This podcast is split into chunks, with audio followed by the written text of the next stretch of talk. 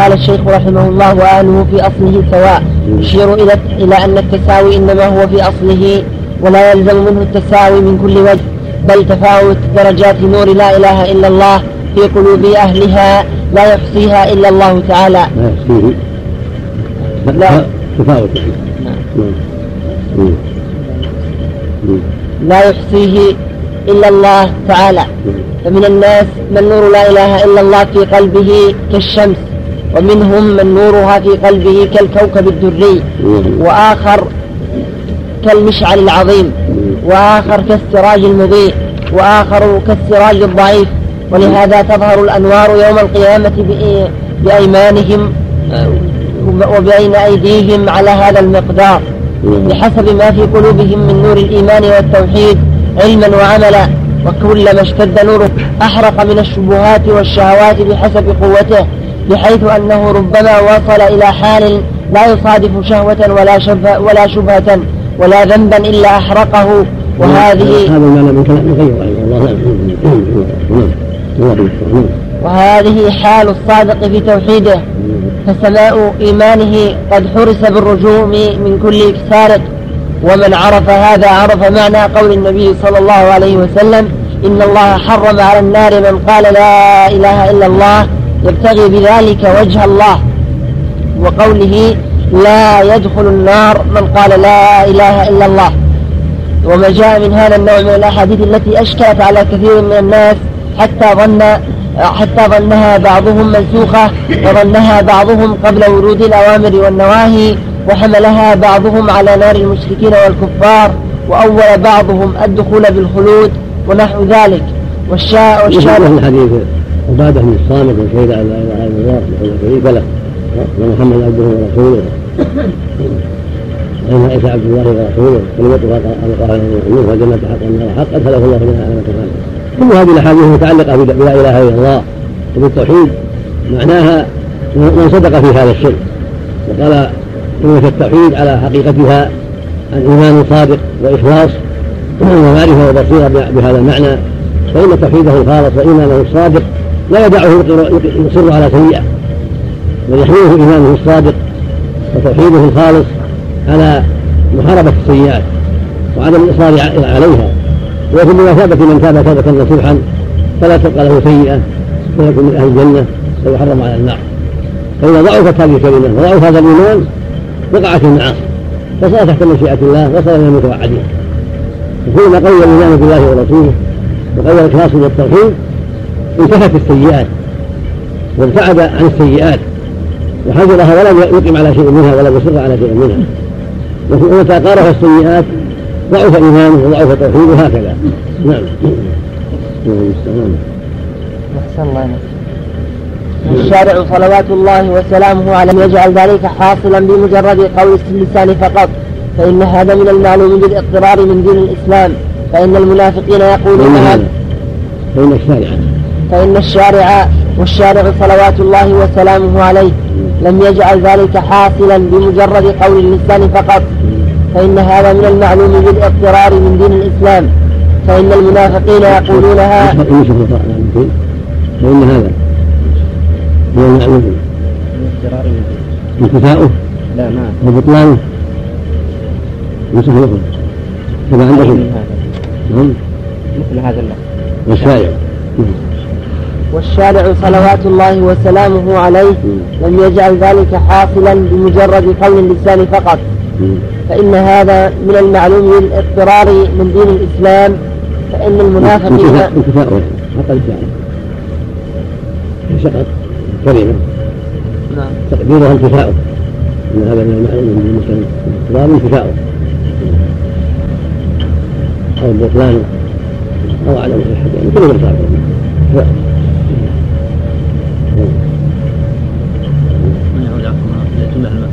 نعم وما يعود على الجملة المكية فإن هذا الذي قلنا من المعلوم بالإسلام أنه لم يكن نعم. ولهذا المنافق بالله إله إلا الله ولم تنفعه.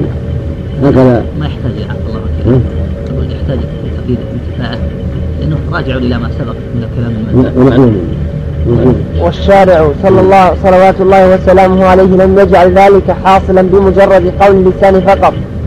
فإن هذا من المعلوم بالاضطرار من دين الإسلام. انه لم يجعله الكلام المنفي انه لم يجعله لا لعله لعله فيه لعله فيه نعم لكن يريد الكلمة هذه أوضح نعم فإن المنافقين يقولونها بألسنتهم وهم تحت الجاحدين في الدرك الأسفل من النار فإن الأعمال لا تتفاضل بصورها وعددها وإنما تتفاضل بتفاضل ما في القلوب وتأمل حديث البطاقة التي توضع في كفة ويقابلها تسعة وتسعون سجلا كل سجل منها مد البصر فتثقل البطاقة وتطيش السجلات فلا يعذب صاحبها. نعم. قال صحيح وهو من حديث عبد الله بن عامر أخرجه أحمد والترمذي وغيرهما وهو مخرج في الأحاديث الصحيحة وغيره وسيأتي لفظ الحديث في الكتاب. ومعلوم أن ولا شك هذه البطاقة بطاقة إخلاص وصدق وإن كان من أحرق السيئات وأزالها.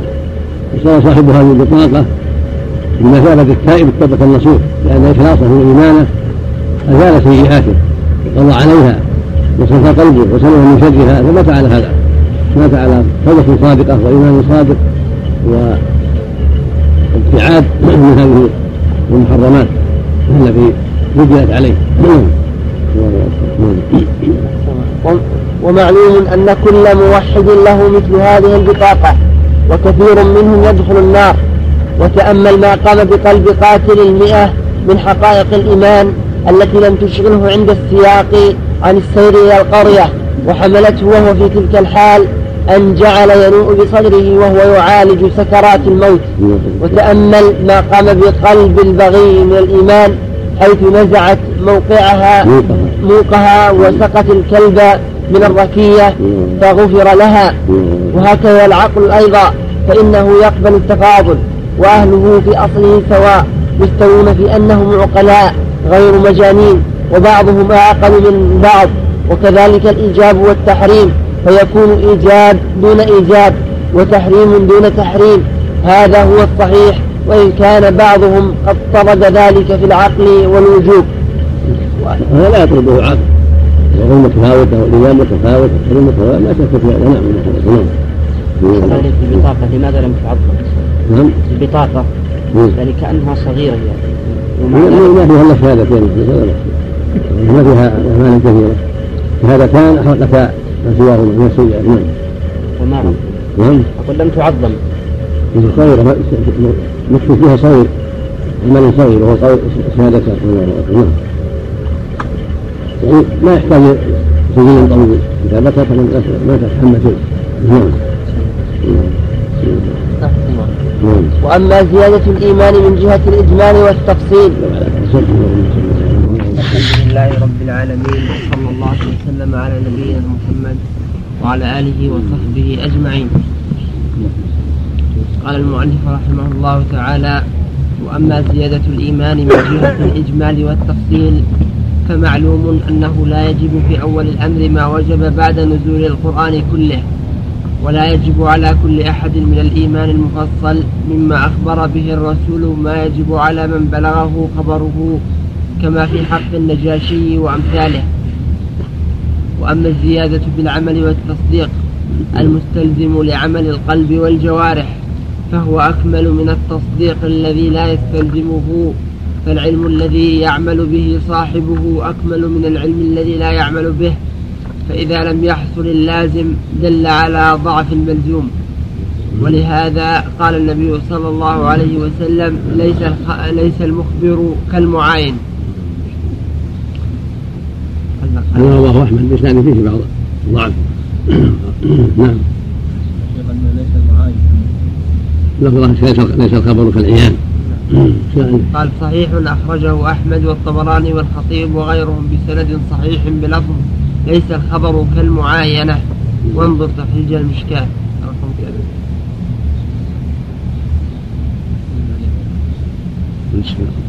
ما صحابية؟ نعم يقول أخرجه نعم نعم يقول أخرجه الحبان وابن أبي حاتم فيما ذكره ابن كثير طريقين عن أبي عوانة عن أبي بشر عن سعيد بن جبير عن ابن عباس قال قال رسول الله صلى الله عليه وعلى آله وسلم يرحم الله موسى ليس المعاين كالمخبر. أخبره ربه عز وجل. ليس المعاين كالمخبر. كالمخبر. أخبره ربه عز وجل أن قومه فتح أن قومه فتنوا بعده فلم يلق فلم يلقي الألواح فلما رآهم وعاينهم ألقى الألواح وسنده صحيح وأخرجه أحمد بن حبان والحاكم بلفظ ليس الخبر كالمعاينة إن الله عز وجل أخبر موسى بما صنع قومه في العلم فلم يلقي الألواح فلما عاين ما صنعوا ألقى الألواح فانكسرت ورجاله ثقات. وهو شيء وإن كان مدلسا فقد انتفت شبهة تدليسه بمتابعة أبي عوانة في الرواية المتقدمة. وذكره السيوطي في الدر وزاد نسبته لعبد بن حميد والبزار والطبراني وأبي الشيخ بن مردوية وله شاهد عن أنس عند الطبراني في الأوسط وآخر من حديث أبي هريرة عند الخطيب البغدادي في تاريخه ومعنى الحديث ليس المعاينة كالخبر بل هي أقوى وآكد لأن المخبر لا لأن المخبر لا لا يطمئن قلبه وتزول عنه الشكوك في خبر من يجوز عليه السهو والغلط. وهذا صحيح. من هذا علم اليقين وعين اليقين وحق اليقين. فإن علم اليقين الخبر الصادق الثابت وعين اليقين المشاهدة وهي أبلغ من علم اليقين المشاهدة حق اليقين أبلغ من عين اليقين. هو المخالطة للشيء والتحقق منه الأمور الحسية غير غير البصر كاللمس وضربوا لهذا مثلا فقالوا لو جاء الخبر من طريق الثقات أن الوادي سال هذا علم اليقين. فإذا وقفت عليه ورأيته بعينك هذا عين اليقين. فإذا شربت منه أو توضأت منه حق اليقين. وهكذا أخبار الجنة والنار. فهي الآن علم اليقين عند أهل الإيمان. علم اليقين. والنبي شاهدها في الدنيا قبل الآخرة فصارت عين اليقين. والناس يوم القيامة إذا شاهدوها صارت عين اليقين.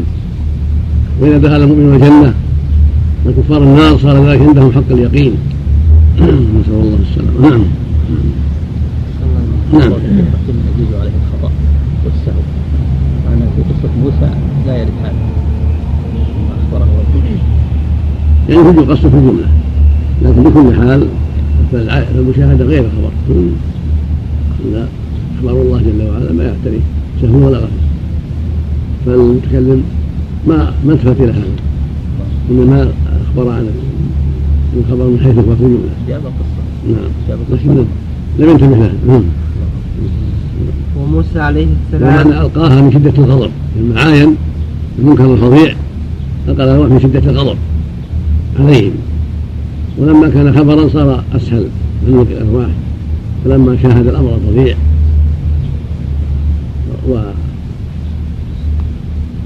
واشتد غضبه عليهم وعيل صبره يتمالك. حتى ألقى الأرواح نعم. نعم. وموسى عليه السلام لما أخبر أن قوم لما أخبر أن قومه عبدوا العجل لم يلق الألواح فلما رأوه فلما رآهم قد عبدوه ألقاها.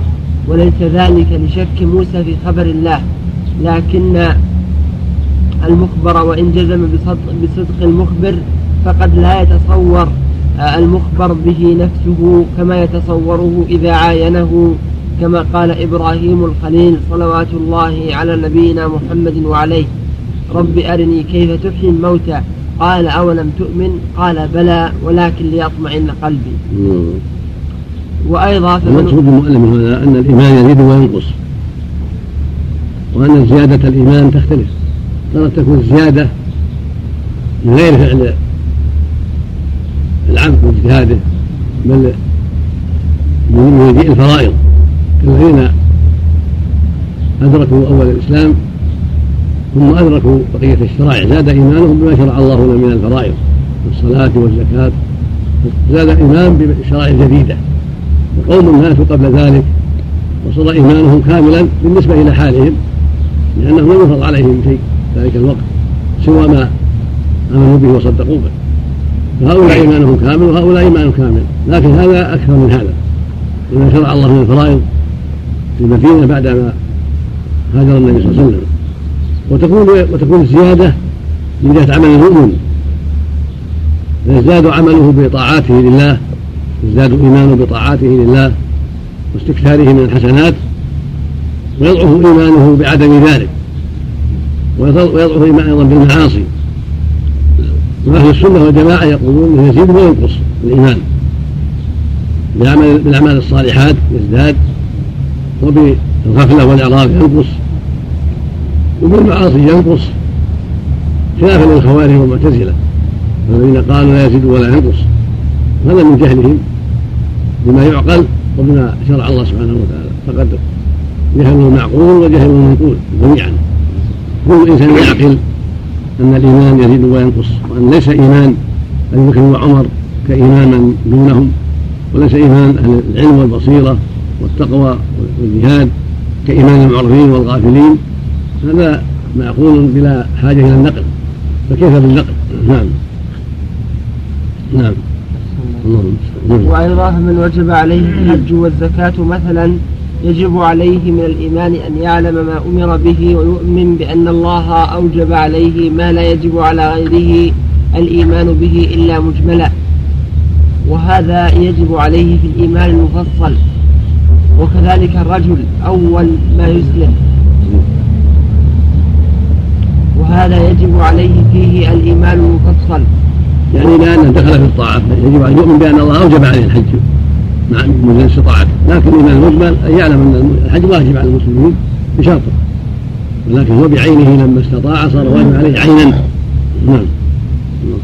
وكذا الرجل أول ما يسلم إنما يجب عليه الإقرار المجمل ثم إذا جاء وقت الصلاة كان عليه أن يؤمن بوجوبها ويؤديها فلم يتساوى الناس فيما أمروا به من الإيمان.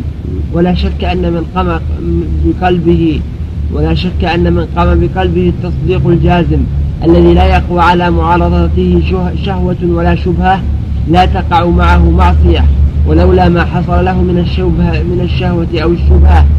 ولولا ما حصل له من الشهوة والشبهة أو إحداهما لما عصى فليشتغل قلبه ذلك الوقت بما يواقعه من المعصية فيغيب عنه التصديق والوعيد فيعصي.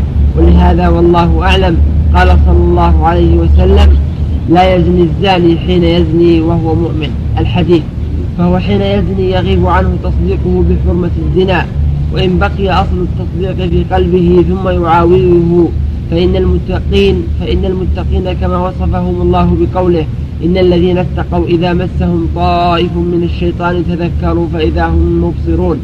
قال ليث عن مجاهد هو الرجل يهم بالذنب يهم. بالذنب فيذكر الله فيدعه. والشهوة والغضب مبدأ السيئات فإذا أبصر رجع.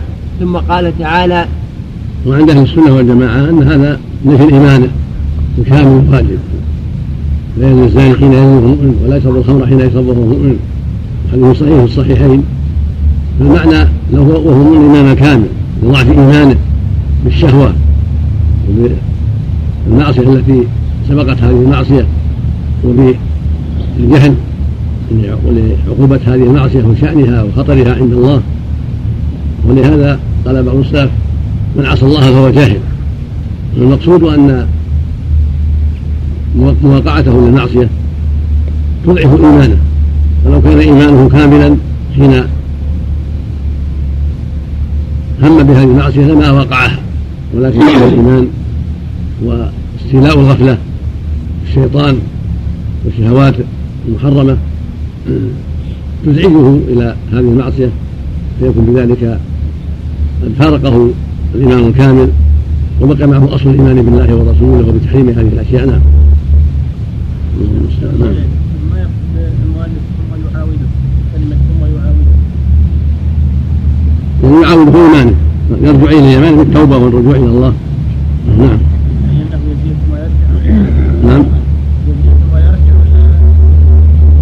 يزيد ثم إيمانه وينقص إيمانه يزيد بالطاعات وينقص بالمعاصي ثم يعود بالتوبة والرجوع إلى الله. نعم. وهكذا الإنسان في حياته بين يجري ومد بين زيادة ونقص. نعم. نعم. الله قول من قال إنه التلف الشهور مثلا بالزنا هو ارتفع الإيمان منه؟ يعني الايمان الواجب يعني. لا, لا أصل الايمان الإيمان واجب. كمال الإيمان واجب. لا أصله ولو اتبع كله لكفر وارتد نعم. ثم قال تعالى وإخوانهم يمدونهم في الغي ثم لا يقصرون. أي وإخوان الشيطان أي وإخوان الشياطين تمدهم الشياطين. نعم. يغيب عن التصديق بحرمة لا شيء جيد. إنما يضعف. يضعف التصديق. نعم. في هذه الحال لو سئلت اعترف. ما في شيء يضعف الإيمان. بسبب غلبة الشهوة. نعم. ويغلب عليه أيضا تذكر عفو الله ورحمة الله وأن هذا لا يخرج من الملة. نعم. تأتيه حوادث الشيطان وشبهاته نعم. نعم. نعم. نعم. وإخوان الشياطين تمدهم الشياطين في الغي ثم لا يقصرون قال ابن عباس لا الإنس تقصر عن السيئات. تقصر لا الإنس تقصر عن السيئات ولا الشياطين تمسك عنهم. فإذا لم يبصر بقي قلبه في عمى والشيطان يمده في غيه. وإن كان التصديق في قلبه لم يكذب. فذلك النور. لم يكذب. لم يكذب. فذلك النور والإبصار وتلك الخشية والخوف تخرج من قلبه. وهذا كما أن الإنسان يغمض عينيه فلا يرى. وإن لم يكن أعمى فكذلك القلب بما يغشاه من رين الذنوب. لا يبصر الحق وإن لم يكن أعمى كعمى الكافر وجاء هذا المعنى مرفوعا عن النبي صلى الله عليه وسلم أنه قال إذا زال العبد نزع منه الإيمان فإذا تاب أعيد إليه. كذلك الظلة نعم نعم قال نعم صحيح أخرجه أبو داود والحاكم وصححه هو والذهبي وهو مخرج في الصحيحة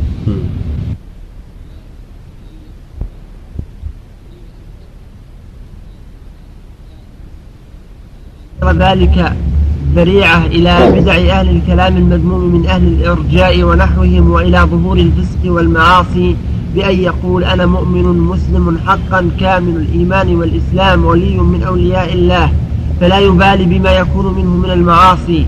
وبهذا المعنى قالت المرجئة لا يضر مع الإيمان ذنب لمن عمله وهذا باطل قطعا.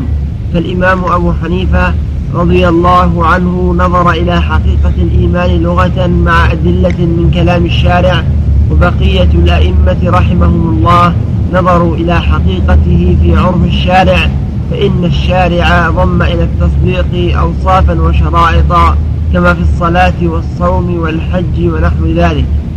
فمن أدلة الأصحاب لأبي حنيفة رحمه الله أن الإيمان في اللغة عبارة عن التصديق قال تعالى خبرا عن عن إخوة يوسف وما أنت بمؤمن لنا أي بمصدق لنا ومنهم من ادعى إجماع أهل اللغة على ذلك ثم هذا المعنى اللغوي وهو التصديق بالقلب هو الواجب على العبد حقا لله وهو أن يصدق الرسول صلى الله عليه وسلم فيما جاء به من عند الله فمن صدق الرسول فيما جاء به من عند الله فهو مؤمن فيما بينه وبين الله تعالى. والإقرار شرط إجراء أحكام الإسلام في الدنيا. هذا على أحد القولين كما تقدم ولأنه ضد الكفر وهو التكذيب والجحود وهما يكونان بالقلب فكذا ما يضادهما وقوله إلا من أكره وقلبه مطمئن بالإيمان يدل على أن القلب هو موضع الإيمان لا اللسان ولأنه لو كان مركبا من قول ولكن هذا عند أهل العلم والشرع باطل. لأن الشارع زاد على ما في اللغة من العمل والقول واللغة أيضا لا تأبى ذلك لأن المصدق بالقلب ما ينفع تصديقه إذا ما صدق باللسان ولا صدق بالعمل. فلو صدق بقلبه أن هذا الخبر واقع ولكنه يقول بلسانه لا ليس بواقع. وفلان كاذب ما نفع هذا التصديق ولا ولا سمي مصدقا ولا مؤمنا. فلا بد يكون ايمان القلب يتبعه شيء. كذلك إذا كان صدق بقلبه ولسانه ثم تأخر عن العمل المقتضي الذي يقتضي هذا التصديق. صدق أن أباه لحق بلسانه وقلبه وأنه يجب يجب بره ولكن ما بره؟ ولا أحسن إليه. يراه فقيرا يراه محطا يراه مريضا فلا يبالي به. بل هذا يسمى مصدقا بانه كان البر حق. ما يكون مصدقا بأن البر حق. كذلك تصديقه بقلبه أو بلسانه أن الجهاد واجب عليه. ويرى إخوانه محتاجين لجهاده ومساعدته والعدو قد أحاط بهم ثم يقول ما ما ما, ما يجب على الجهاد. من صدق بقلبه وصدق بلسانه يكفي. كذب لو صدق بقلبه ولسانه لانطلق في العمل. ولهذا تقول العرب حملة صادقة إذا كان معها العمل. فالعمل الذي يؤيد القلب ويؤيد القول يسمى صدقا ويسمى إيمانا. فاللغة وإن كان أصل الإيمان فيها في القلب لكن أيضا في اللسان وأيضا في العمل حتى في اللغة. فالمرجئة لا حجة لهم في هذا بل قولهم فاسد. ثم لو سلمنا في اللغة أن اللغة فقط فقط إنما يكون فيها التصديق بالقلب أو باللسان مع القلب. فالشرع جاء بأمر زايد على هذا. الشرع جاء بالصلوات والأعمال الأخرى وسماها إيمان. وجب الأخذ بقول الشارع الذي جاء بحقيقة عرفية حقيقة شرعية حقيقة آه، اعتنى بها وأوجبها وألزم بها وجب الأخذ بالحقائق الشرعية وتقديمها على الحقائق العرفية. كما كما أن الصلاة دعاء في الأصل والصوم إمساك عن الكلام لكن الشارع جاء في الصلاة والصوم بغير هذا جاء بصلاة غير الدعاء صلاة فيها ركوع فيها سجود فيها قراءة فيها تسبيح خاص وجاء بصوم خاص صوم عن أكل وعن شرب وعن كذا وعن ليس بمجرد إمساك فقط وهكذا الحج أصله قصد أو قصد معظمين لكن الشرع جاء حجا؟ خاصا. حجا فيه أعمال في قصد عرفات وقوم بها في عمل في منى في مزدلفة عمل يتعلق بالكعبة. لا بد الحج مجرد له أعمال. النبي عليه الصلاة والسلام قال الإيمان بر والسماء شعبة الحديث. حديث أخت عبد القيس وغير ذلك. المقصود أن الواجب على أهل الإسلام الأخذ بعرف الشرع والحقائق الشرعية وما دل عليه الشرع. ولا يلتفت إلى اللغة مع الشرع. لو سلمنا أن أن ما في اللغة خالف ما في الشرع والشرع له حقائق جاء بها غير مجرد ما في اللغة.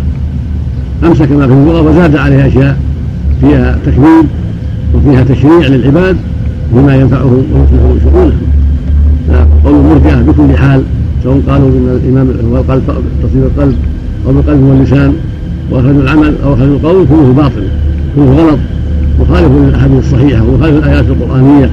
ومخالف لاجماع سلف الأمة من الصحابة ومن بعدهم. وليس بخلاف اللفظي بل خلاف جذري حقيقي. لأن معناه أن من قال باللسان وصدق بالقلب فإيمانه كامل. فإذا كان إيمانه كامل كيف يعذب بالمعاصي؟ ما يستقيم هذا.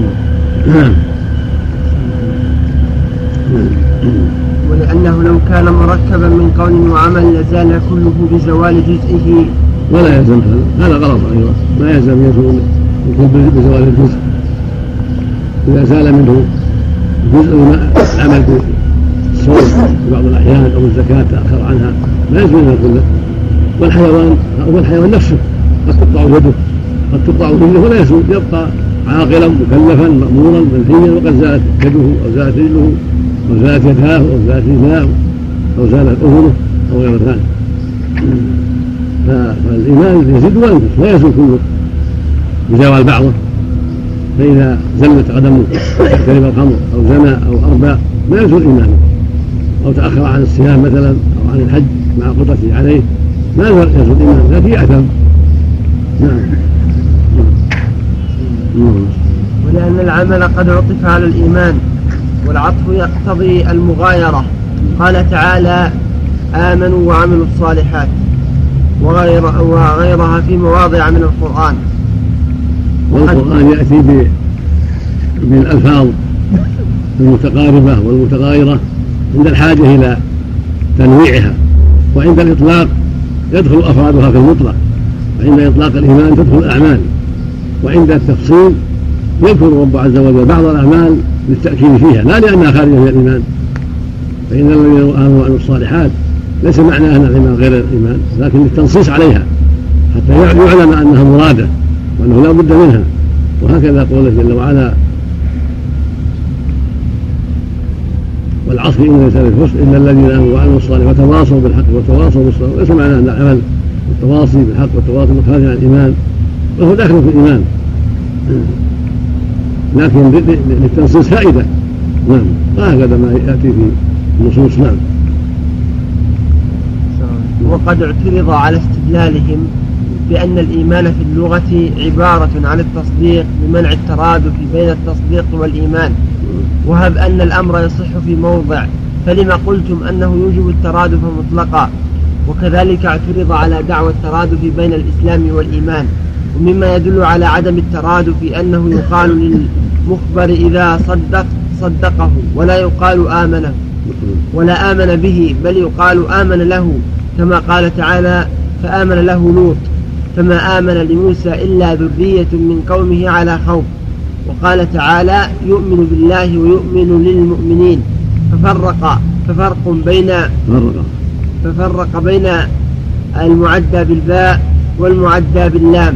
فالأول يقال فرق فرق يصلح ففرق بين المعدى بالباء والمعدى باللام. فالأول يقال للمخبر به والثاني للمخبر ولا يرد كونه يجوز أن يقال ما أنت بمصدق لنا لأن دخول اللام لتقوية العامل كما إذا تقدم المعمول أو كان العامل اسم فاعل أو مصدرا على ما عرف في موضعه فالحاصل أنه لا يقال قد آمنته ولا صدقت له إنما يقال آمنت له كما يقال أقررت له فكان تفسيره بأقررت أقرب من تفسيره بصدقت مع الفرق بينهما لأن الفرق بينهما ثابت في المعنى فإن كل مخبر مخبر عن مشاهد أو غيب مشاهد. عن مشاهد أو غيب. مشاهد. مشاهد أو غيب. نعم. عن مشاهد. عن مشاهد عن مشاهد عندنا مشاهدة. مشاهد أحسن. مشاهدة أو غيره وعن شهادة يصلح مشاهد نعم. مشاهدة نعم. عن مشاهد شهادة أو عن مشاهد عندنا شاهد شاهد يصلح ما مشاهد وشاهد. نعم. أو غيب. نعم. نعم. أو غيب. يقال له في اللغة صدقت صدقت. كما يقال له كذبت. نعم. فمن قال السماء فوقنا قيل له صدقت. وأما لفظ الإيمان فلا فلا يستعمل إلا في الخبر عن الغائب. فيقال لمن قال طلعت الشمس صدقناه ولا يقال آمنا له فإن فيه أصل معنى الأمن والائتمان إنما يكون في الخبر عن الغائب فالأمر الغائب آه، هو الذي يؤتمن عليه المخبر. ولهذا لم يأتي في القرآن وغيره لفظ آمن له إلا في هذا النوع ولأنه لم يقابل لفظ الإيمان قط بالتكذيب كما يقابل لفظ التصديق وإنما يقابل بالكفر. والكفر لا يختص بالتكذيب بل لو قال أنا أعلم أنك صادق ولكن لا أتبعك بل أعاديك وأبغضك وأخالفك لكان كفرا أعظم. فعلم أن الإيمان ليس التصديق فقط ولا الكفر ولا الكفر التكذيب فقط بل إذا قال بل إذا كان الكفر يكون تكذيبا ويكون مخالفة ومعاداة بلا تكذيب فكذلك الإيمان. يكون تصديقا وموافقة وموالاة وانقيادا ولا يكفي مجرد التصديق فيكون الإسلام جزء مسمى الإيمان. ولو سلم الترادف فالتصديق يكون بالأفعال أيضا. كما ثبت في الصحيح عن النبي صلى الله عليه وسلم أنه قال العين العينان تزنيان وزناهما النظر والأذن تزني وزناها السمع. إلى أن قال والفرج والفرج يصدق ذلك ويكذبه. وقال الحسن البصري رحمه الله ليس الإيمان بالتحلي ولا بالتمني ولكن ما وقر في القلب وصدقه العمل. ولو كان تصديقا فهو تصديق مخصوص كما في الصلاة ونحوها كما قد تقدم. وليس هذا نقلا للفظ ولا تغييرا له فإن الله لم يأمرنا بإيمان مطلق بل بإيمان خالص وصفه وبينه. بل بإيمان خاص وصفه وبينه فالتصديق الذي هو الإيمان أدنى أحواله أن يكون نوعا من التصديق العام. فلا يكون مطابقا له في العموم والخصوص من غير تغير اللسان ولا قلبه بل يكون الإيمان في كلام الشارع مؤلفا من العام والخاص كالإنسان الموصوف بأنه حيوان ناطق ولأن التصديق التام القائم بالقلب مستلزم لما وجب من أعمال القلب والجوارح فإن هذه من لوازم الإيمان التام وانتفاء اللازم دليل على انتفاء الملزوم. ونقول إن هذه لوازم تدخل في مسمى اللفظ تارة وتخرج عنه أخرى أو أن اللفظ باق على معناه في اللغة ولكن الشارع زاد فيه أحكاما أو أن أو أن يكون الشارع استعمله في معناه المجازي. فهو حقيقة شرعية مجاز لغوي أو أن يكون قد نقله الشارع وهذه الأقوال لمن سلك هذا الطريق. وقالوا إن الرسول قد وفقنا على معاني الإيمان وعلمنا من مراده وعلمنا من مراده علما ضروريا أن من قيل إنه آه، صدق ولم يتكلم بلسانه بالإيمان مع قدرته على ذلك ولا صلى ولا صام. ولا أحب الله ورسوله ولا خاف الله بل كان مبغضا للرسول معاديا له يقاتله أن هذا ليس بمؤمن كما علمنا أن أنه رتب الفوز والفلاح على التكلم بالشهادتين مع الإخلاص والعمل بمقتضاهما. فقد قال النبي صلى الله عليه وسلم الإيمان بضع وسبعون شعبة. أعلاها قول لا إله إلا الله وأدناها إماطة الأذى عن الطريق. وقال صلى الله عليه وسلم وقد قال نعم، فقد قال صلى الله عليه وسلم الإيمان بضع وسبعون شعبة. نعم. أعلاها قول لا إله إلا الله وأدناها إماطة الأذى عن الطريق. وقال أيضا هذا مسلم فأفضلها نعم. هذه من زيادة مسلم فأفضلها ولو كان رواه بمعنى. نعم. نعم. نعم. وقال أيضا الحياء شعبة من الإيمان.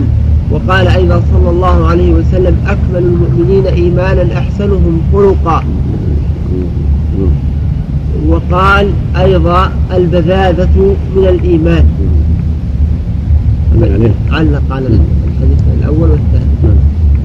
أكمل الإيمان إيمان أكمل المؤمنين إيمانا أحسنهم خلقا. قال صحيح رواه أبو داود وابن حبان والحاكم وأحمد وغيرهم. وأما حديث البذاذة من الإيمان فقال عنه حسن رواه أبو داود وابن ماجه والحاكم وأحمد والطبراني والمراد بالبذاذة التواضع في اللباس وترك التبجح به. يعني في بعض الأحيان يكون يلاحظ الإنسان هذا تارة وهذا تارة جمال تارة والبذاذة في بعض الأحيان للتواضع وكسر النفس. نعم. وهو كما قال حسن لا بأس نعم نعم. فإذا كان الإيمان أصلا له شعب متعددة وكل شعبة منها تسمى إيمانا. على بين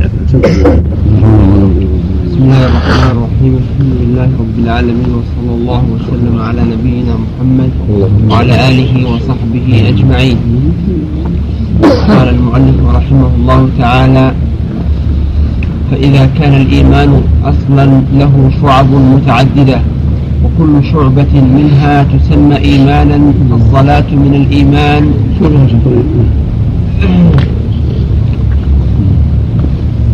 قال أيضا صلى الله عليه وسلم الحياء شعبة من الإيمان وقال أكمل المؤمنين إيمانا أحسنهم خلقا وقال البذالة من الإيمان.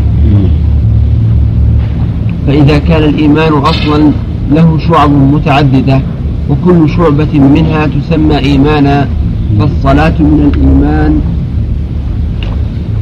وكذلك الزكاة والصلاة. هذا هو أهل السنة والجماعة وهم الصحابة. قيل أهل السنة والجماعة فالمراد بهم أصحاب النبي صلى الله عليه وسلم. وأتباعه بالإحسان هم أهل السنة والجماعة. أهل السنة يعني العمل بالسنة سنة النبي صلى الله عليه وسلم والكتاب والاجتماع على ذلك.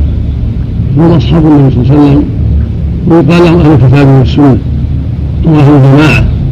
والمعنى أنهم الذين أخذوا بكتاب الله وسنة رسوله عليه الصلاة والسلام واجتمعوا على ذلك. وتواصوا بذلك.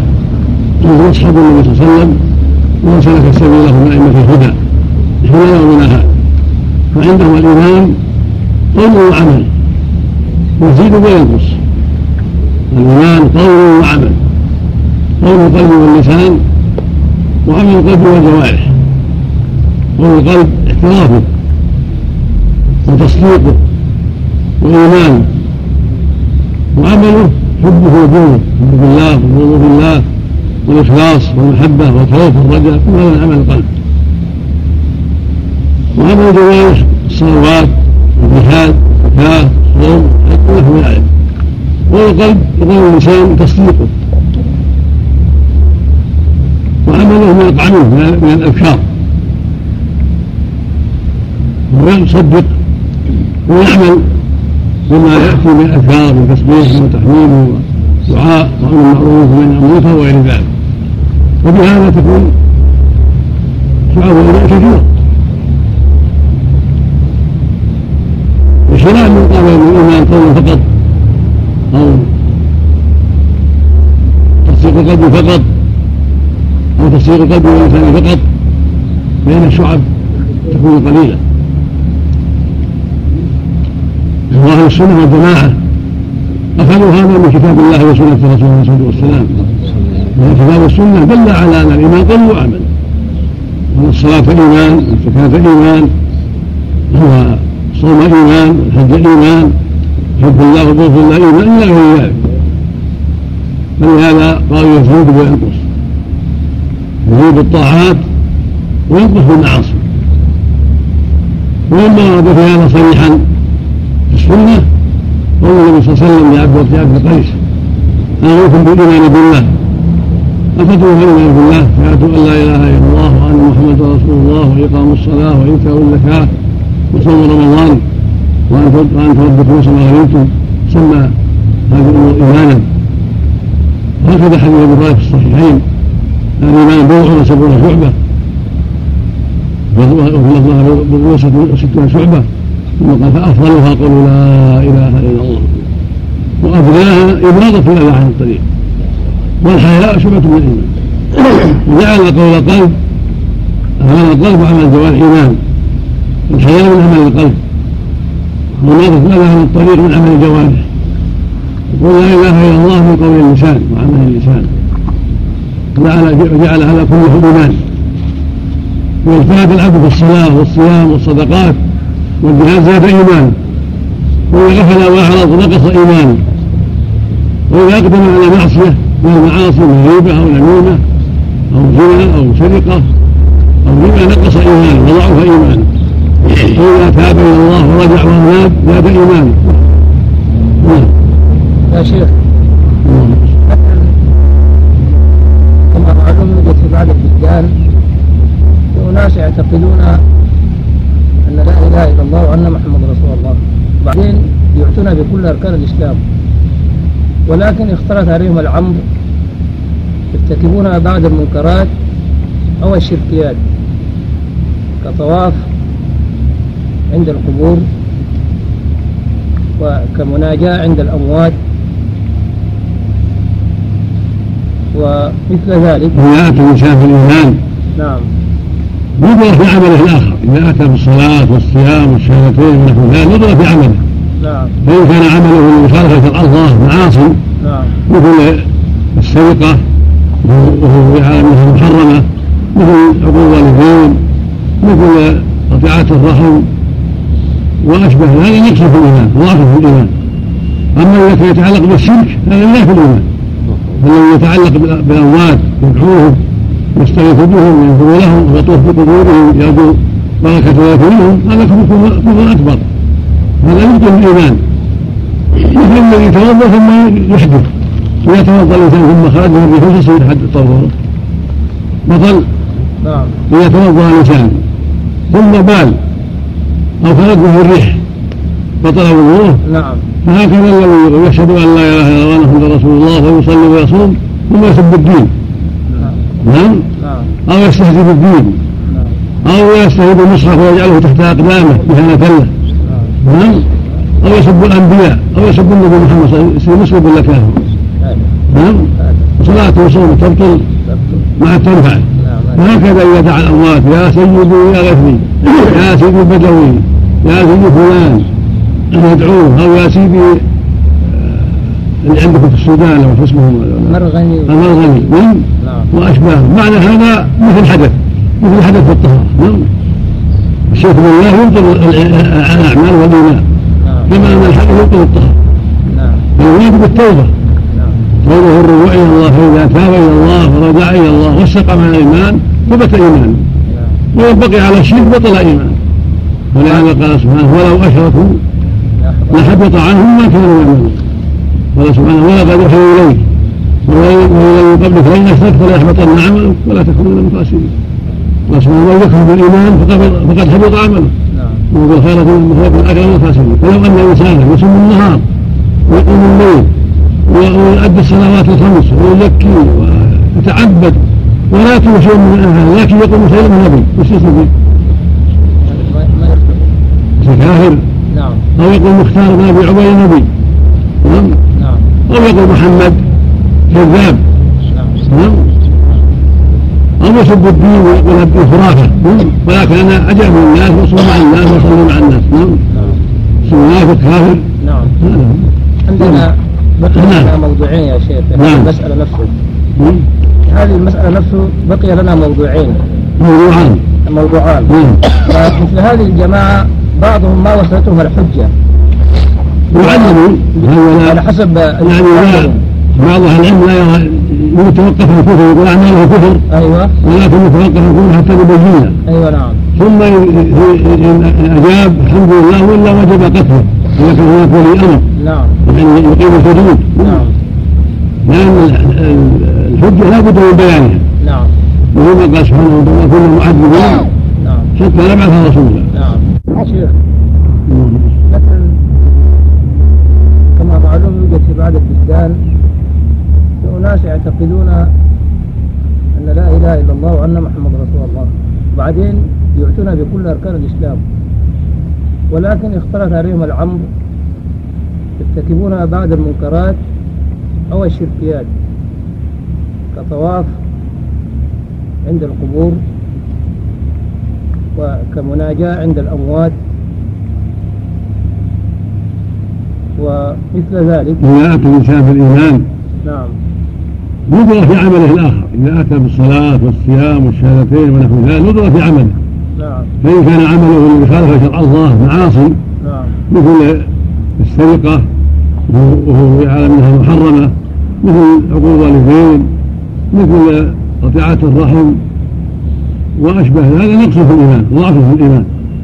أما إذا كان يتعلق بالشرك هذا لا في الإيمان. الذي يتعلق بال- بالأموات يدعوهم يستغيث بهم ينظر لهم ويطوف بقبورهم يرجو بركة ذلك منهم هذا كفر كفر أكبر. هذا يبطل الإيمان مثل الذي يتوضا ثم يحدث. إذا توضأ الإنسان ثم خرج من الريح وش يصير حد طهوره؟ بطل. نعم. إذا توضأ الإنسان ثم بال أو خرج منه الريح بطل وضوءه نعم. فهكذا الذي يقول يشهد أن لا إله إلا الله محمد رسول الله ويصلي ويصوم ثم يسب الدين. نعم؟ نعم. أو يستهزئ بالدين. نعم. أو يستهزئ بالمصحف ويجعله تحت أقدامه. اهانه له نعم. نعم؟ أو يسب الأنبياء. أو يسب النبي محمد صلى الله عليه وسلم. مسلم ولا كافر. نعم؟ هذا. وصلاته وصومه تبطل. مع التنفع. هذا. وهكذا إذا دعا الأموات. يا سيدي يا غثني يا سيدي البدوي. يا سيدي فلان. يدعوه. أو يا سيدي اللي عندكم في السودان لو شو اسمهم مرغني و- المرغني نعم؟ نعم. وأشباهه معنى هذا مثل حدث مثل حدث في الطهارة نعم؟ الشرك بالله يبطل الأعمال والإيمان نعم. كما أن الحدث يبطل الطهارة. نعم. فالواجب التوبة. نعم. قوله الرجوع إلى الله فإذا تاب إلى الله ورجع إلى الله واستقام على الإيمان ثبت إيمانه. نعم. وان بقي على الشرك بطل إيمانه. ولهذا قال سبحانه ولو أشركوا لحبط عنهم ما كانوا يعملون.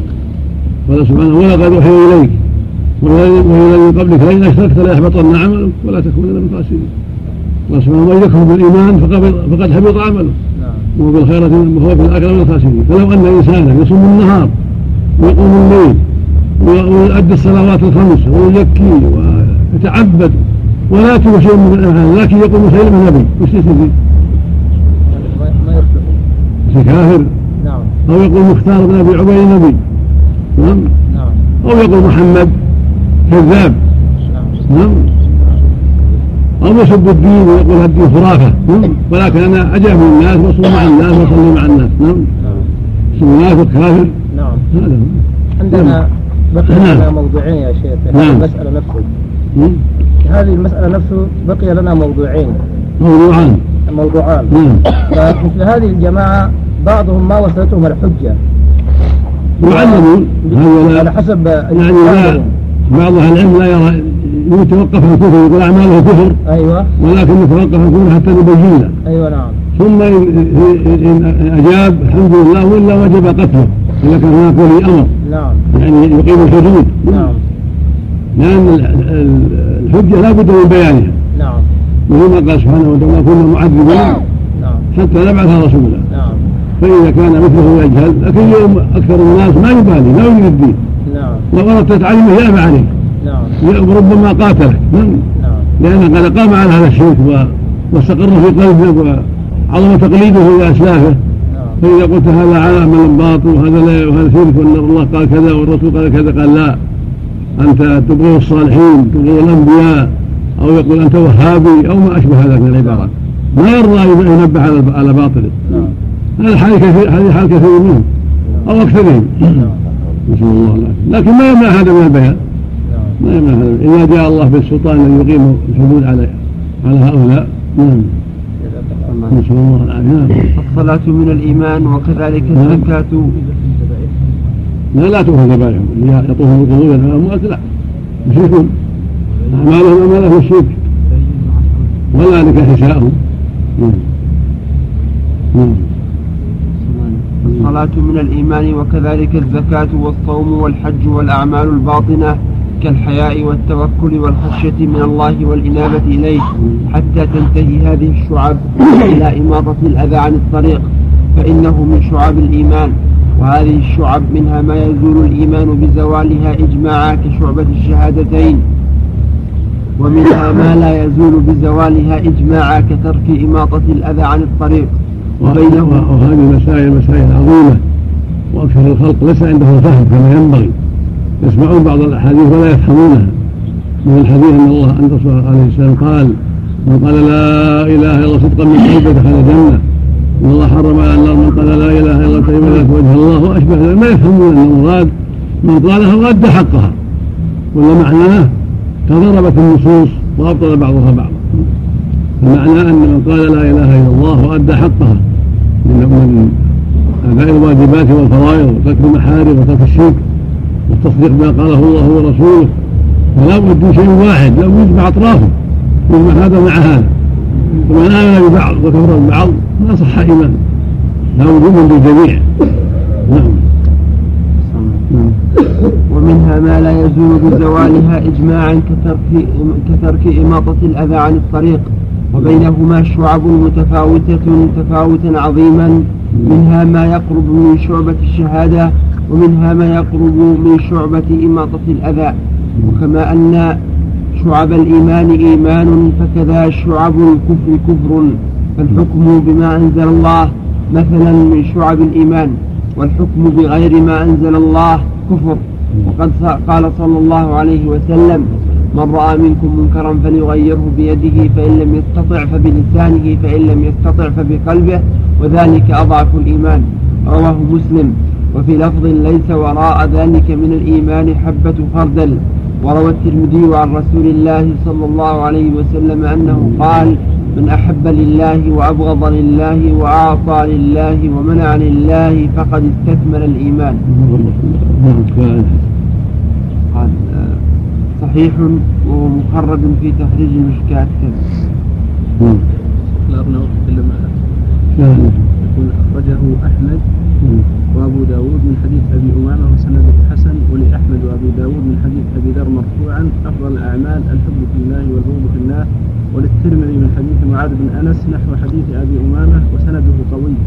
ولأحمد عن عمرو بن عن عمرو بن بن الجموح لا يحق العبد لا يحق لا يحق العبد حق حق صريح الإيمان حتى يحب لله ويبغض لله. ولأحمد أيضا عن البراء أوثق عرى أوثق عرى الإسلام الحب في الله والبغض في الله وله شاهد من حديث ابن مسعود عند الطبراني. يا الله. خير نعم. نعم. نعم. نعم. ومعناه والله أعلم أن الحب والبغض أصل حركة القلب وبذل المال ابن عباس المشهور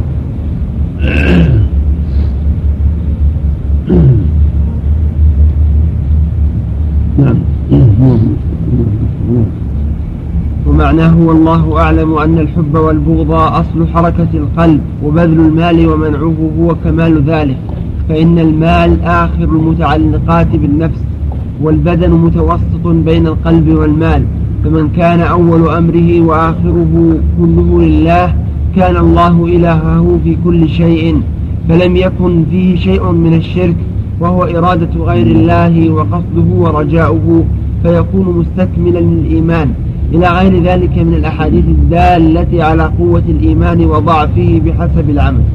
وسيأتي في كلام الشيخ رحمه الله في شأن الصحابة رضي الله عنهم وحبهم دين, حبهم دين وإيمان وإحسان وبغضهم كفر ونفاق وطغيان. فسمى حب الصحابة إيمانا وبغضهم كفرا. وما أعجب ما أجاب به أبو, أبو المعين النسفي وغيره عن استدلالهم بحديث شعب الإيمان المذكور وهو أن الراوي قال بضع وستون أو بضع وسبعون فقد شهد الراوي بفعله نفسه حيث شك فقال فقد شهد الراوي بفعله نفسه حيث شك بفعله نفسه حيث شك فقال بضع وستون أو بضع وسبعون. ولا يظن برسول الله صلى الله عليه وسلم الشك في ذلك وأن هذا الحديث مخالف للكتاب. فطعن فيه بغفلة الراوي. بغفلة. بغفلة نفسه. وقد قال إيش؟ وهو أن وهو مما وما أعجب ما أجاب به ما أعجب. نعم. وما أعجب ما أجاب به أبو المعين النسفي وغيره عن استدلالهم بحديث شعب الإيمان المذكور وهو أن الراوي قال هذه من مصائب التقريب من آفات التقريب أعوذ بالله نسأل الله وهو أن الراوي قال بضع وستون أو بضع وسبعون فقد شهد الراوي بفعله نفسه حيث شك فقال بضع وستون أو بضع وسبعون ولا يظن برسول بعقلته نفسه. نسخة وما هذا شك في الرواة هذا في الرواة يقع للراوي الشك. هم معناه أن الرسول يشك. راوي يشك. هل يضر النبي إذا شك الراوي؟ هذا يدل على إتقان الرواة وعنايتهم حرصهم على ضبط الأمور وأن يقوى على رسول الله بحق فإخباره بشكه. دليل على قوة إيمانه وصلابة إيمانه وعظيم خوفه من الله لا على غفلته. لكن نعوذ بالله من الهوى ونعوذ بالله من سوء القصد ونعوذ بالله من آفة التقليد الأعمى. لا يجب تقليد أبي حنيفة في من العمل من الإيمان. صلى الله عليه وسلم نعم. أبو نعم. الله الله كذا شرف نعم.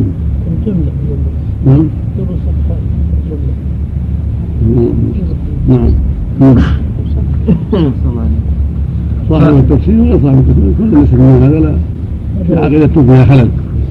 صاحب التفسير وغيره. نعم. نعم. يقول هو ميمون بن محمد بن محمد أبو المعين النفسي متكلم متكلم فقهي سوري. كان بسمرقند وسكن بخارى. صلى في التوحيد والكفر. وكتاب 508 نعم. المقصود أن الاحناف في في الإيمان قولهم رفي لأنه من مرجئه الفقهاء وهم على خلاف قول أهل السنة والجماعة في هذا. نعم. نعم فطعن فيه بغفلة فطعن, فطعن. فيه بغفلة الراوي ومخالفته الكتاب. فانظر إلى هذا الطعن ما أعجبه فإنه فإن تردد الراوي بين الستين والسبعين لا يلزم منه عدم ضبطه مع أن البخاري رحمه الله إنما رواه بضع وستون من غير شك. وأما الطعن آه، بمخالفة الكتاب فأين في الكتاب ما يدل على خلافه؟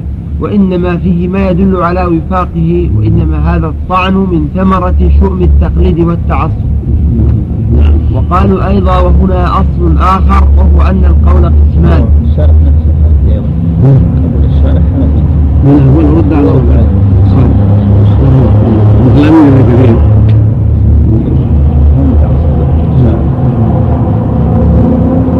من اعظم الآيات في بيان العمل والايمان قوله سبحانه والمؤمنون والمؤمنات بعضهم أولياء بعض. يامرون بالمعروف وينهون عن المنكر ويقيمون الصلاة ويؤتون الزكاة ويطيعون الله ورسوله. جعل كل هذا من الايمان من اعمال المؤمنين نعم. نعم. الله عنك. محاولة الشارح التوفيق بين الرأيين. بس نعم، ليس بغير نعم. وهو في اللفظ بناء على انهم مجمعون على أن من ترك الواجب أو فعل المحرم فقد عصى الله ورسوله فهو توعد بالعذاب يكون في اللفظ ليس الأمر كذلك فإن لازمهم أن من كمل إيمانه لا يضر الشرك. كما تقول هو صريحا لا يضر مع مع مع الإيمان شيء إيمانهم اللي يقولون. مسألة الاستثناء بالإيمان. الأحناف ما يقولون. يمنعون من الاستثناء بإطلاق هذه من ثمرة الخلاف كيف يكون لفظي؟ هذا هذا الأصل. الخلاف معروف. إنه يرده إلى العاقبة إلى الوفاة يعني خاتمة ومنهم يرد إلى العمل. وأهل السنة والجماعة يرون الاستثناء وهو ان شاء الله لأن لا يدري هل كمل أو ما كمل. ولا يدري هل يموت على ذلك أم لا. وهم يلزمهم أيضا. ما يرون الله. يلزمهم أن يقولوا بالمشيئه لأنهم ما ما ينظرون مثل الخاتمه ولا ينظرون لانفسهم إن إيمانهم كامل كإيمان جبريل وميكائيل على الصحيح. الايمان يتفاوت حتى في القلب. ان القلب يتفاوت غير إيمان العمل الجوارح يمنعون ما أدري عنه. ينظر في أصولهم.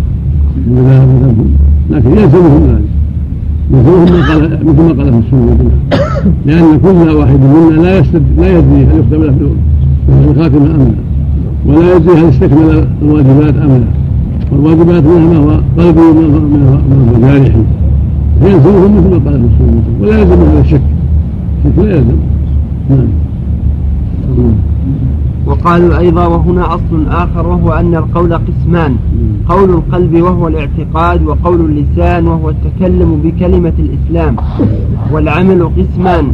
عمل القلب وهو نيته وإخلاصه وعمل الجوارح. فإذا زالت هذه الأربعة زال الإيمان بكماله. وإذا زال تصديق القلب لم ينفع بقية الأخر. نعم. فإن هذا الأخر. عند النسخة الآخر لا الأخر أحسن والقلب قول اللسان وعلى الجوارح. نعم. إذا زال إيمان القلب ما نفعت الأخرى. نعم. أيضا في الحاشية الأجزاء. قال في الأصل الأجزاء. كل جائز الأجزاء. أو الأخرى فإن تصديق القلب شرط في اعتبارها وكونها نافعة وإذا بقي تصديق القلب وزال الباقي فهذا موضع المعركة. ولا شك أنه يلزم من عدم طاعة الجوارح عدم طاعة القلب. إذ لو أطاع القلب وانقاد لأطاعت الجوارح وانقادت. ويلزم من عدم طاعة القلب وانقياده ومن عدم طاعة القلب وانقياده عدم التصديق المستلزم للطاعة. قال صلى الله عليه وسلم إن في الجسد مضغة إذا صلحت صلح لها سائر الجسد وإذا فسدت فسد لها سائر الجسد ألا وهي القلب. فمن صلح قلبه صلح جسده قطعا بخلاف العكس. وأما كونه يلزم من زوال جزئه زوال كله فإن أريد أن الهيئة الاجتماعية لم تبق مجتمعة كما كانت فمسلم ولكن لا يلزم من زوال بعضها زوال, زوال سائر الأجزاء فيزول عنه الكمال فقط. والأدلة على زيادة الإيمان ونقصانه الإنسان ما يلزم من زوال جزء من زواله ولو قطعت يده أو رجله ما زال اسم الإنسان عنه. لكن الإنسان ناقص. هكذا الإيمان. عند أهل السنة إذا منه شعبة من شعب التي لا تخرج من الإسلام. كشعبة الصيام عند الجمهور إما بأن هو يصدق ولكن لا يصوم كبيرة فيعاقب عليها. أو زالت منه شعبة من شعب عدم استقامته على آه، بر والديه أو صلة رحمه أو إقدامه على بعض المعاصي. لا يلزم من هذا زوال أصل الإيمان. نعم نعم والأدلة على زيادة الإيمان ونقصانه من الكتاب والسنة والآثار السلفية كثيرة جدا.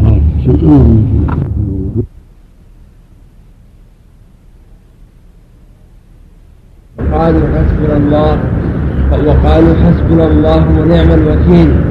وكيف يقال في هذه الآية؟ والتي في قبلها والتي قبلها إن الزيادة باعتبار زيادة المؤمن به زيادة المؤمن به فهل في قول الناس قد جمعوا لكم فاخشوهم زيادة مشروع وهل في إنزال السكينة على قلوب المؤمنين زيادة مشروع وإنما أنزل الله السكينة في قلوب المؤمنين مرجعهم من من الحديبية ليزدادوا طمأنينة ويقينا. ويؤيد ذلك قوله تعالى هم للكفر يومئذ أقرب منهم للإيمان. قال تعالى وإذا ما أنزلت سورة فمنهم من يقول أيكم زادتهم هذه إيمانا؟ فأما الذين آمنوا فزادتهم إيمانا وهم يستبشرون. أما الذين في قلوبهم مرض فزادتهم رجسا إلى رجسهم وماتوا وهم كافرون. وأما ما رواه الفقيه أو الليث السمرقندي رحمه الله في تفسيره عند هذه الآية. قال حدثنا محمد بن الفضل وأبو القاسم الساباذي قال حدثنا فارس بن مردويه قال حدثنا محمد بن الفضل بن العابد قال حدثنا يحيى بن عيسى قال حدثنا أبو مطيع عن حماد بن سلمة عن أبي المهزم عن أبي هريرة عن أبي المهزم عن أبي هريرة قال جاء وفد ثقيف إلى رسول الله صلى الله عليه وسلم فقالوا يا رسول الله الإيمان يزيد وينقص؟ قال لا الإيمان مكمل في القلب زيادته كفر ونقصانه شرك.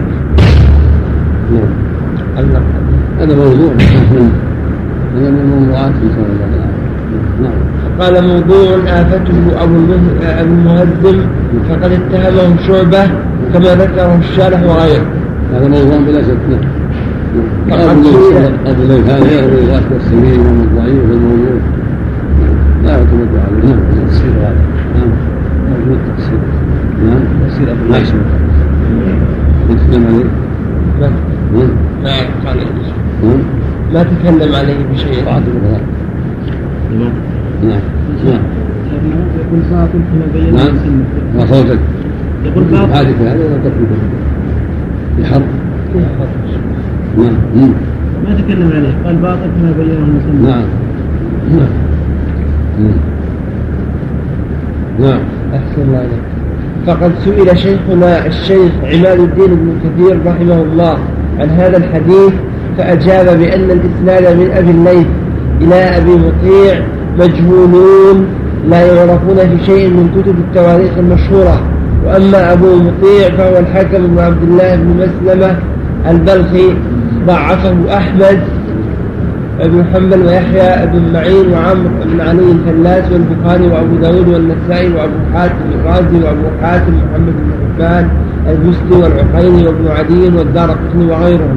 وأما أبو المهزم الراوي عن أبي هريرة وقد تصحف على الكتاب. واسمه يزيد بن سفيان فقد ضعفه أيضا غير واحد وتركه شعبه بن الحجاج قال النسائي متروك وقد اتهمه شعبه بالوضع حيث قال لو أعطوه فلسين لحدثهم لو أعطوه فلسين لحدثهم سبعين حديثا فلسين مثنى فلس فتح ليس قلب نعم مشهور يعني الفلس ما يستعمل في الحقوق الحقيقة. مثل الجرش والهللة والجيزة يعني النقود الحقيقة الصغيرة تسمى نعم وقد وصف النبي صلى الله عليه وسلم النساء بنقصان العقل والدين وقال صلى الله عليه وسلم 386 لا يؤمن أحدكم حتى أكون أحب إليه من ولده ووالده والناس أجمعين. والمراد نفي الكمال ونظائره كثيرة وحديث شعب الإيمان وحديث الشفاعة وأنه يفرق وأنه يخرج من النار من في قلبه أدنى أدنى أدنى مثقال ذرة من إيمان. فكيف يقال كل هذه زيادة النقصان لأن قول الإيمان يخلص شعبة أو يخلص شعبة. يدل على أنها متى توفرت الشعب كمل الإيمان ومتى نقص من الإيمان نقص الإيمان. وهكذا إخراج عصاة من النار. من كان في قلبه مثقال كذا مثقال كذا مثقال كذا يدل على زيادة الإيمان ونقصانه ولهذا أجمع أهل السنة والجماعة على ذلك. ذكره البخاري في اول الكتاب وذكره غيره. المقصود أن المرجئة والمعتزله والجهميه والخوارج وأشباههم كل هؤلاء خالفوا الحق في هذه المسألة. والصواب مع أهل السنة والجماعة. وهم أصحاب النبي صلى الله عليه وسلم ومن سلك سبيلهم من الكتاب والسنة من أئمة الهدى. الشارح أول مرة يصرح وهذا الموضع الآن هو هذه المواضع التي صرح بها بأن شيخه ابن كثير نعم نعم. ما صوتك؟ هذا. الصوم كان نعم. نعم. أبو اجبت على السؤال نعم. الله فكيف يقال بعد هذا إن إيمان أهل السماوات والأرض سواء؟ وإنما ثم بما توات- تواترت به الأخبار. عن رسول الله عليه الصلاة والسلام في من اخراج العصاة من النار. رد صريح على المعتزلة والخوارج بقولهم إن العاصي مخلد في النار. قول الخوارج والمعتزلة إن العاصي مخلد في النار هذا مخالف للكتاب والسنة. مخالف لما تواترت به الأخبار عن رسول الله عليه الصلاة والسلام. وأجمع عليها السنة لأن العاصي لا يخلد الخلود الذي وعد الله للكفار نعم هناك خلود دون خلود. قال أهل السنة خلود خلودان. خلود لا خلود معه بكلية. بل بل إلى أبد الآباد. وهذا خلود أهل الكفر والضلال والنفاق. خلودهم أبدا. وهناك خلود له نهاية. وهذا خلود بعض أهل المعاصي الذي شد شد كلمته كالقاتل عمدا بغير حق والذي قتل نفسه والزاني هؤلاء وعدوا بالخلود ولكن الخلود له نهاية. ليس خلودا دائما دائما أبدا كخلود الكافر لا والخلود له نهاية. والعرب تسمي آه، الاقامه الطويله خلود أقاموا فأخلدوا يطولوا نعم. فكيف يقال بعد هذا إن إيمان أهل السماوات والأرض سواء؟ وإنما التفاضل بينهم بمعان أخر غير الإيمان. وكلام الصحابة رضي الله عنهم في هذا المعنى كثير أيضا. منه قول أبي الدرداء رضي الله عنه من فقه العبد أن يتعاهد إيمانه وما نقص منه. من فقه العبد أن يعلم أيزداد هو أم ينقص. وكان عمر. نعم. نعم. نعم أنا اعود نعم. لا لا. نعم. ما علق نعم. نعم. نعم. ومنها وكان عمر رضي الله عنه يقول لأصحابه هلموا نزداد نزدد إيمانا فيذكرون الله تعالى عز وجل. وكان ابن مسعود رضي الله عنه يقول في دعائه اللهم زدنا إيمانا ويقينا وفقها. وكان معاذ بن جبل رضي الله عنه يقول لرجل اجلس بنا نؤمن ساعة. فإنك ذاك يزداد إيمانه نعم. لا علق عليه شيء. نعم. هذا علق عليه. إي نعم. على إيش؟ يقول علقه البخاري في أول الايمان على إي نعم. يقول علقه البخاري في أول الايمان ووصله ابن أبي شيبة وأبو عبيد كلاهما في الإيمان واسناده صحيح على شرطهما. وفي رواية لابن أبي شيبة كان معاذ يقول لرجل من إخوانه اجلس بنا فلنؤمن ساعة فيذكران الله ويحمدانه. عندك ما علم. نعم. ومثله ومثله عن عبد الله بن رواحة رضي الله عنه. وصح عن عمار بن ياسر رضي الله عنه أنه قال ثلاث أنه قال ثلاث من كن فيه فقد استكمل الإيمان إنصاف من نفسه والإنفاق من إختار وبذل السلام العالم للعالم. في العالم. للعالم. في العالم. في العالم. هذا ذكره البخاري معلقا مجنونا. هذا قول البخاري. لا من استكمل ثلاث من استكملهن فقد استكمل الايمان نعم.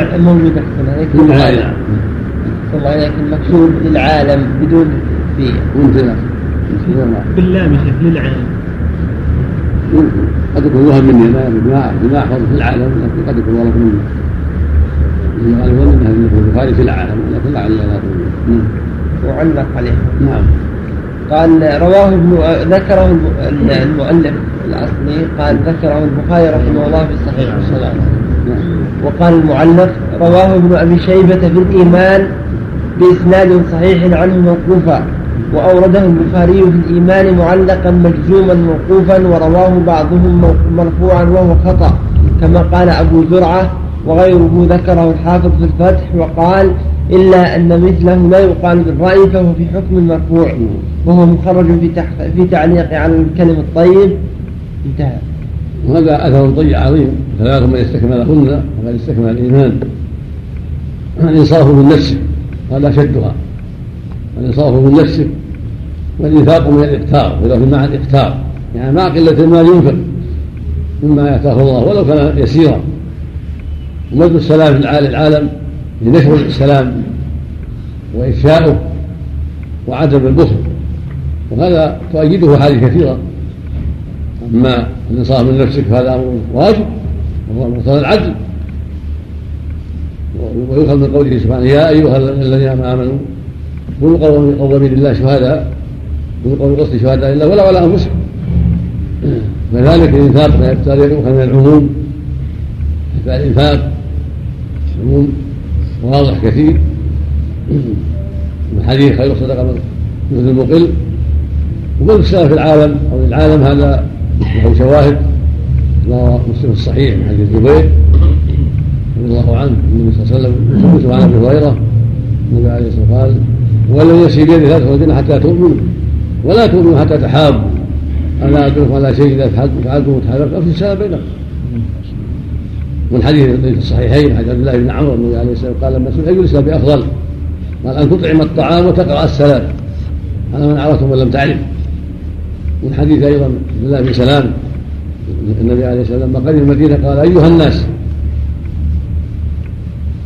أفشوا السلام واطعموا الطعام ووصلوا الأرحام وصلوا بالذي والناس والنيام تدخلوا الجنة بسلام. فإن شاءوا السلام له شان. ولكن لا يلزم من هذا ترك الهجر المشروع. فالهجر المشروع مستثنى ولا يدخل في هذا إلا بدء اليهود والنصارى والكفر بالسلام لا يدخل في هذا. كلام النبي صلى الله عليه وسلم يحمل ويفسر بما تقتضيه الأدلة الأخرى. المطلق عند أهل العلم يقيد والعام يخص ومراد النبي صلى الله عليه وسلم في إنشاء السلام بالنسبة إلى من لا يلزم هجره. وبالنسبة إلى من لا يجوز إبداء بدءه بالسلام كما هو معلوم. نعم. إذا كان معلق نفسه يجب العمل به أو نعم الحكم حكم صحيح. حكم حكم مسلم في الإمام والعمل به. نعم. ما يقال لابد من البحث. ينظر. لا هذا هو الصواب. عند أهل العلم تلقوه بالقبول نعم. نعم. إذا كان معلق مجزوما به. نعم. إذا كان بالصيغة التنبيه لا. يبحث عنه نعم نعم. لكن عفى الله وهو صحيح إلى من علق لا ما يلزم نعم. صحيح. لا علق عنه طيب ما يجب النظر فإذا كان ما بعده صحيح فهو مقبول عند ولكن معناه أنه مقبول صحيح عمن علق عنه سواء كان حديثا أو أثرا. هذا المراد آه على هذا لابد من البحث هذا إذا كان مرفوع يعني. كان مرفوع أو أو أو يعني يخشى بشيء في إسناد المعلق. ينظر فيه بالنسبة إلى من فرض هو صحيح مقطوع به عما عمن علقه عنه. وأما بقيه ينظر نعم. نعم. وفي هذا المقدار كفاية وبالله التوفيق. وأما كون عطف العمل على الإيمان يقتضي المغايرة. الحمد لله رب العالمين وصلى الله وسلم على نبينا محمد وعلى آله وصحبه أجمعين. قال المؤلف رحمه الله تعالى وأما كون عطف الإيمان أو أما كون عطف العمل على الإيمان يقتضي المغايرة. فلا يكون العمل داخلا في مسمى الإيمان. فلا شك أن الإيمان تارة يذكر مطلقا عن العمل وعن الإسلام وتارة يقرن بالعمل الصالح وتارة يقرن بالإسلام. فالمطلق مستلزم للأعمال. قال تعالى إنما المؤمنون الذين إذا ذكر الله وجدت قلوبهم.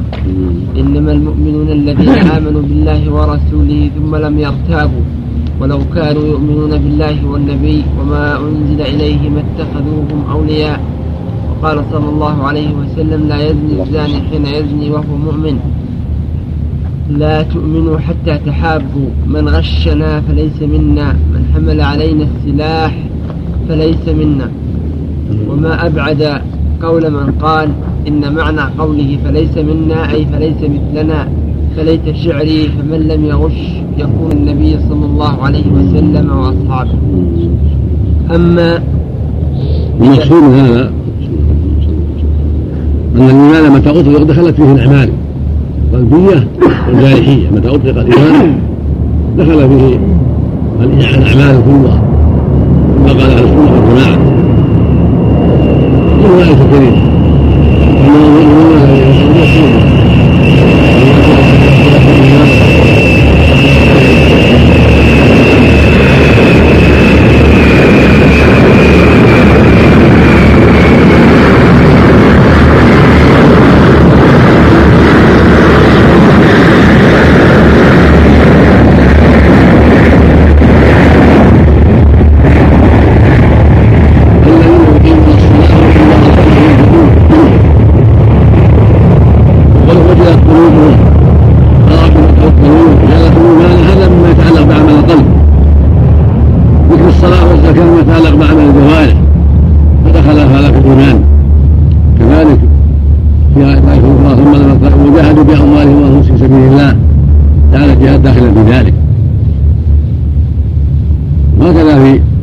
كثيرات والمؤمنون بعضهم اولياء بعض يامر بالمعروف وينهون عن المنكر ويقيمون الصلاة ويؤتون الزكاة ويطيعون الله ورسوله فجعل كل داخل في الإيمان.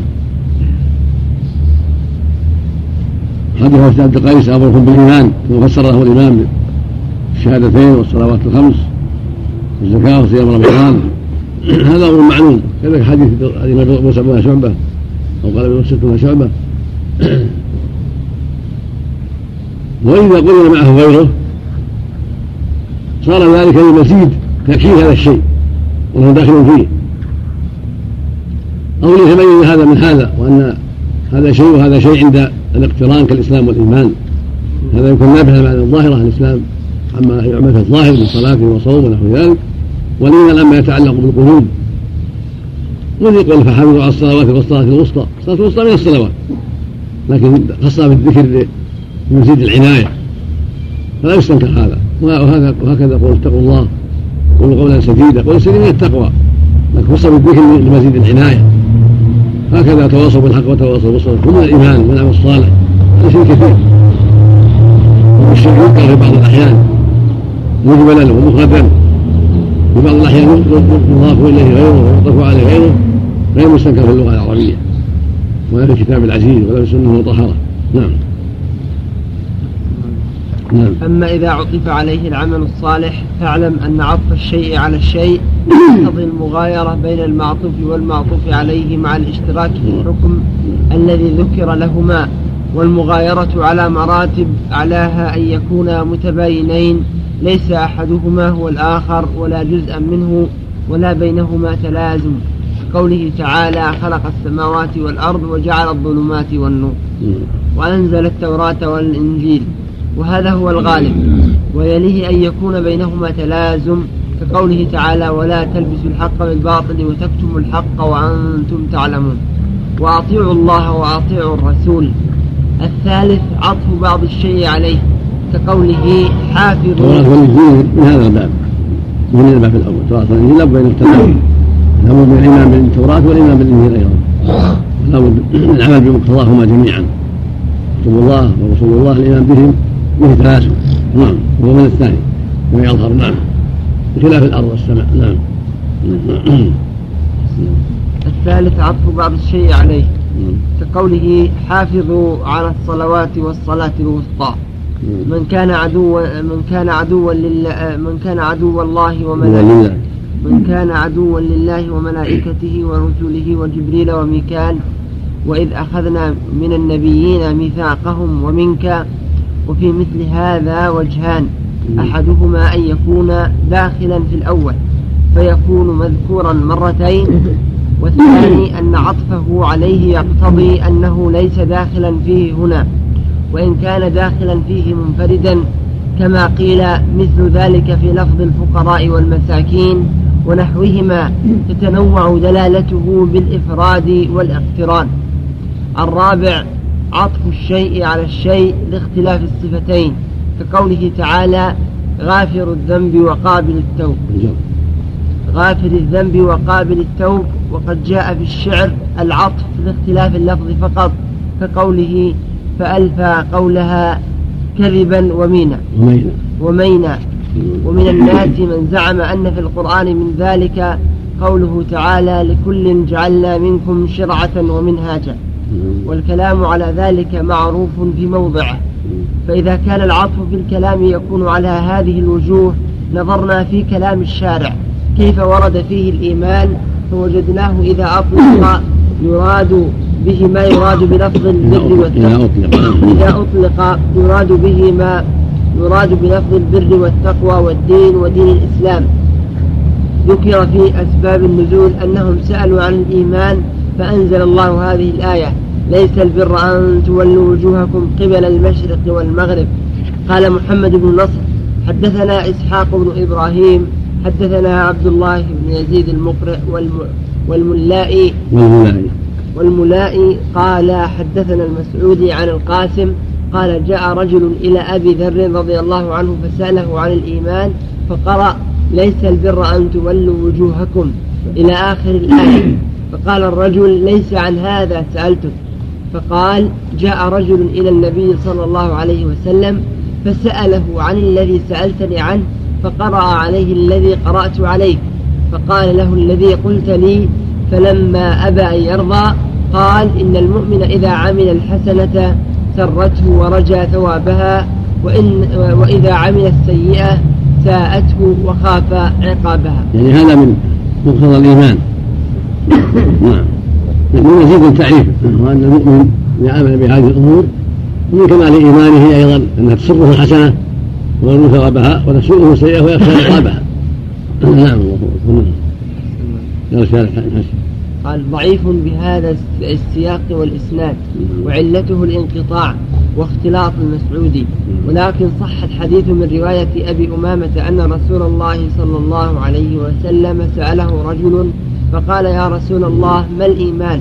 قال إذا سرتك حسنتك وساءتك سيئتك فأنت مؤمن. قال يا رسول الله ما الإثم؟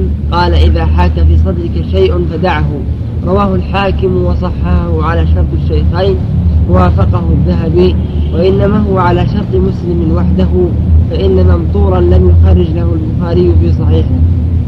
الصحيح رقم كم هذا ناصر نعم. نعم نفس الشيء ها نفس الكلام زيادة لا نعم.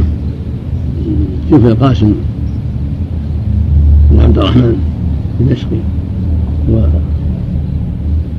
منظور الحبشي أبو سلام نعم. نعم. ما جاء نعم نعم نعم نعم وكذلك أجاب جماعة من السلف بهذا الجواب نعم. وفي الصحيح قوله لوفد عبد القيس وآمركم بالإيمان بالله وحده أتدرون ما الإيمان بالله؟ شهادة أن لا إله إلا الله وحده لا شريك له. شهادة أن لا إله إلا الله وحده لا شريك له وإقام الصلاة وإيتاء الزكاة وأن تؤدوا الخمس من المغنم. ومعلوم أنه لم يرد أن هذه الأعمال تكون يمين ومعلوم أنه لم يرد أن هذه الأعمال تكون إيمانا بالله بدون إيمان القلب لما قد أخبر في مواضع أنه لا بد من إيمان القلب فعلم أن هذه مع إيمان القلب هو الإيمان. وأي دليل على أن الأعمال داخلة في مسمى الإيمان فوق هذا الدليل؟ فإنه فسر الإيمان بالأعمال ولم يذكر التصديق للعلم بأن هذه الأعمال لا تفيد مع الجحود. وفي المسند عن أنس عن النبي صلى الله عليه وسلم أنه قال الإسلام علانية والإيمان في القلب. وفي هذا الحديث يعني أصله يعني أصل الإيمان يقول أمر معلوم تصدر عنه الأعمال الظاهرة والخفية. نعم. علق عليه نعم. قال إسناده ضعيف فيه علي بن مسعدة. قال العقيدي في الضعفاء قال البخاري فيه نظر. قال عبد الحق الأزدي في الأحكام الكبرى حديث غير محفوظ. ما ما قال شيء ها ما قال شيء زيادة ما عليه؟ لا نفس الكلام يا شيخ. ها نفس الكلام. نعم نعم. جاءت تقريبا. نعم. تقريبا جاءت. نعم.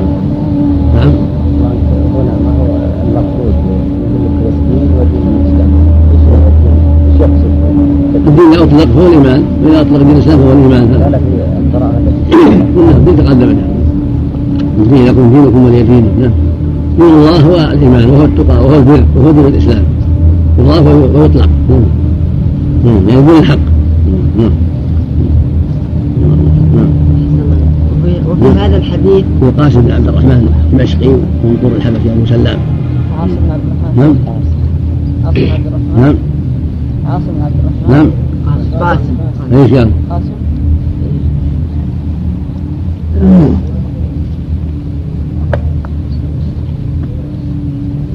قاسم بن عبد الرحمن.